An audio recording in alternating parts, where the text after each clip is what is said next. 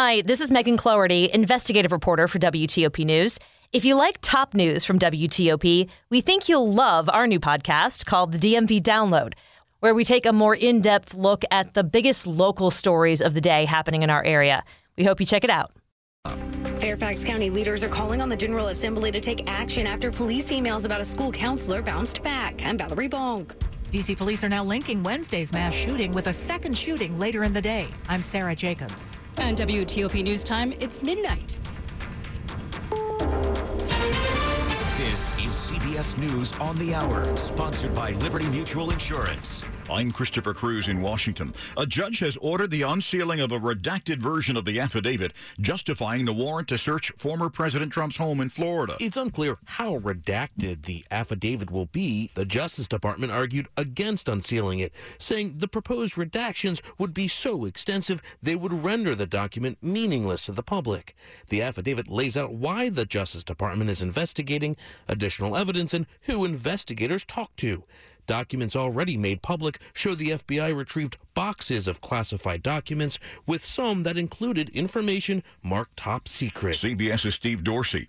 A new study says dangerous heat conditions are likely to increase by at least 300% in the coming decades. It is a sobering report. In many parts of the mid latitudes, which includes the continental U.S., and most of Europe, a heat index of 103 degrees will be reached 20 to 50 times by the year 2050. In some tropical areas, it will be much worse.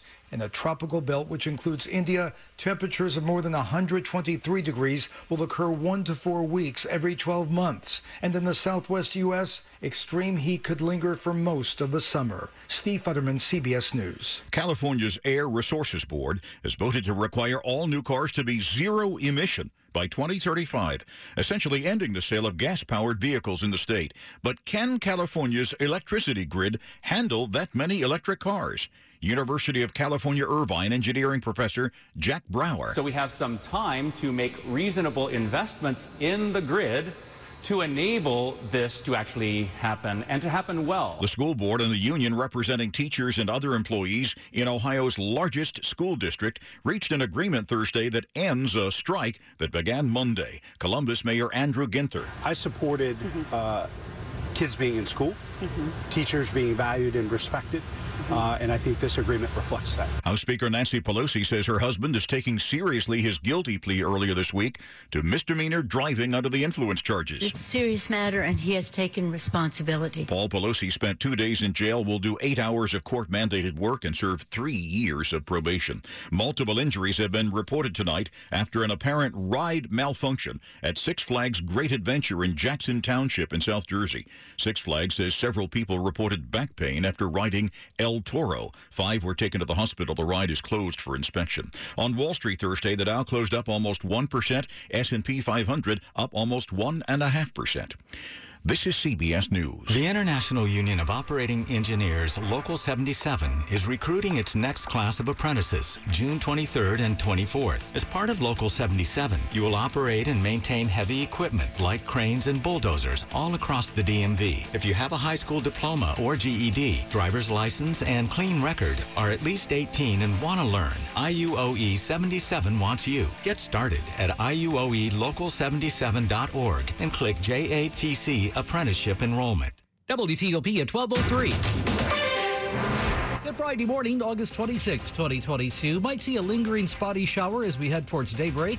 Otherwise, partly cloudy, lows in the 60s and 70s. 75 in our nation's capital right now. Good morning to you.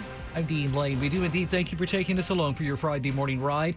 That'll be the local stories we're looking at for you as we head into this day together. We begin with a former Fairfax County school counselor this morning who stayed on the job after being convicted of solicitation, said to be in trouble again with the law. Darren Thornton has been arrested again. This time, Virginia State Police say it's for providing false information and incomplete paperwork when he registered as a sex offender.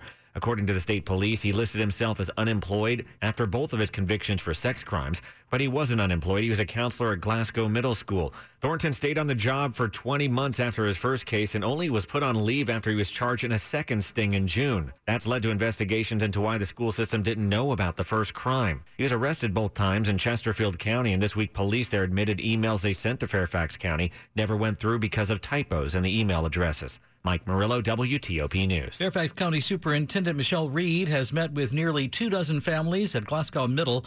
She says mistakes were clearly made. School board member Ricardy Anderson says it's a countywide problem.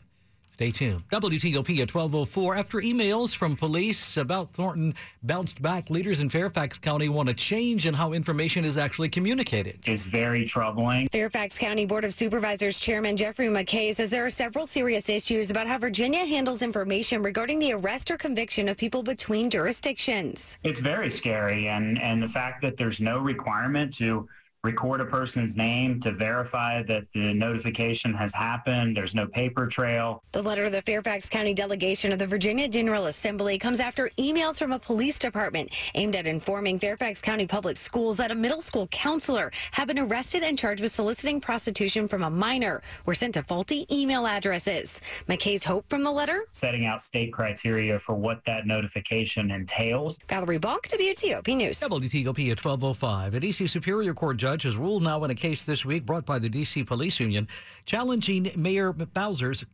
COVID vaccine requirement for district government employees. The union and other police groups filed the lawsuit back in February. The judge on Thursday said the mayor's vaccine mandate was unlawful and that she lacked the legal authority to impose such a mandate. Mayor Bowser's initial order required D.C. government employees to submit proof of vaccination, apply for religious or medical exceptions, or agree to weekly testing. Workers who did not comply could be suspended or fired. It's 1206 on your Friday morning. In D.C., three men are arrested now in connection with a recent triple shooting on Quincy Street Northeast happening on Wednesday night locally. Police now say this morning they think the shooting was in retaliation for a mass shooting on O Street Northwest earlier on that day. Five men were shot in the O Street shooting. Two of them died at the scene. We believe now that this was certainly a targeted incident at individuals who were in the block. D.C. Police Chief Robert Contee. Several hours later, uh, we had another shooting uh, not far from there in the area of Lincoln Road, Quincy Street on the north uh, northeast side of Washington, D.C. MPD were able to track down the suspects in that shooting pretty quickly. A lookout was given in a timely fashion. Our officers responded, briefly pursued a vehicle. Well, ultimately, three individuals were taken into custody. Chief Contee has backed away from the theory that the shootings were drug related because they just don't know. And now we're continuing with the investigation to really understand what led to the initial shooting. Sarah Jacobs, WTOP News. You listen to WTOP for the latest news, traffic, and weather in your car. But what about when you're not behind the wheel? Download the WTOP News app to listen wherever you are eating breakfast, out for a run, or at work. Plus, sign up for news alerts, create a personalized news feed, and register for rewards. 24 7, 365. Never miss a moment with the WTOP app. Brought to you by Navy Federal Credit Union, where members are the mission. Visit NavyFederal.org, insured by NCUA. You're with WTOP, Van Dean Lane. I'll be right up after traffic and weather this midnight hour. The invasion of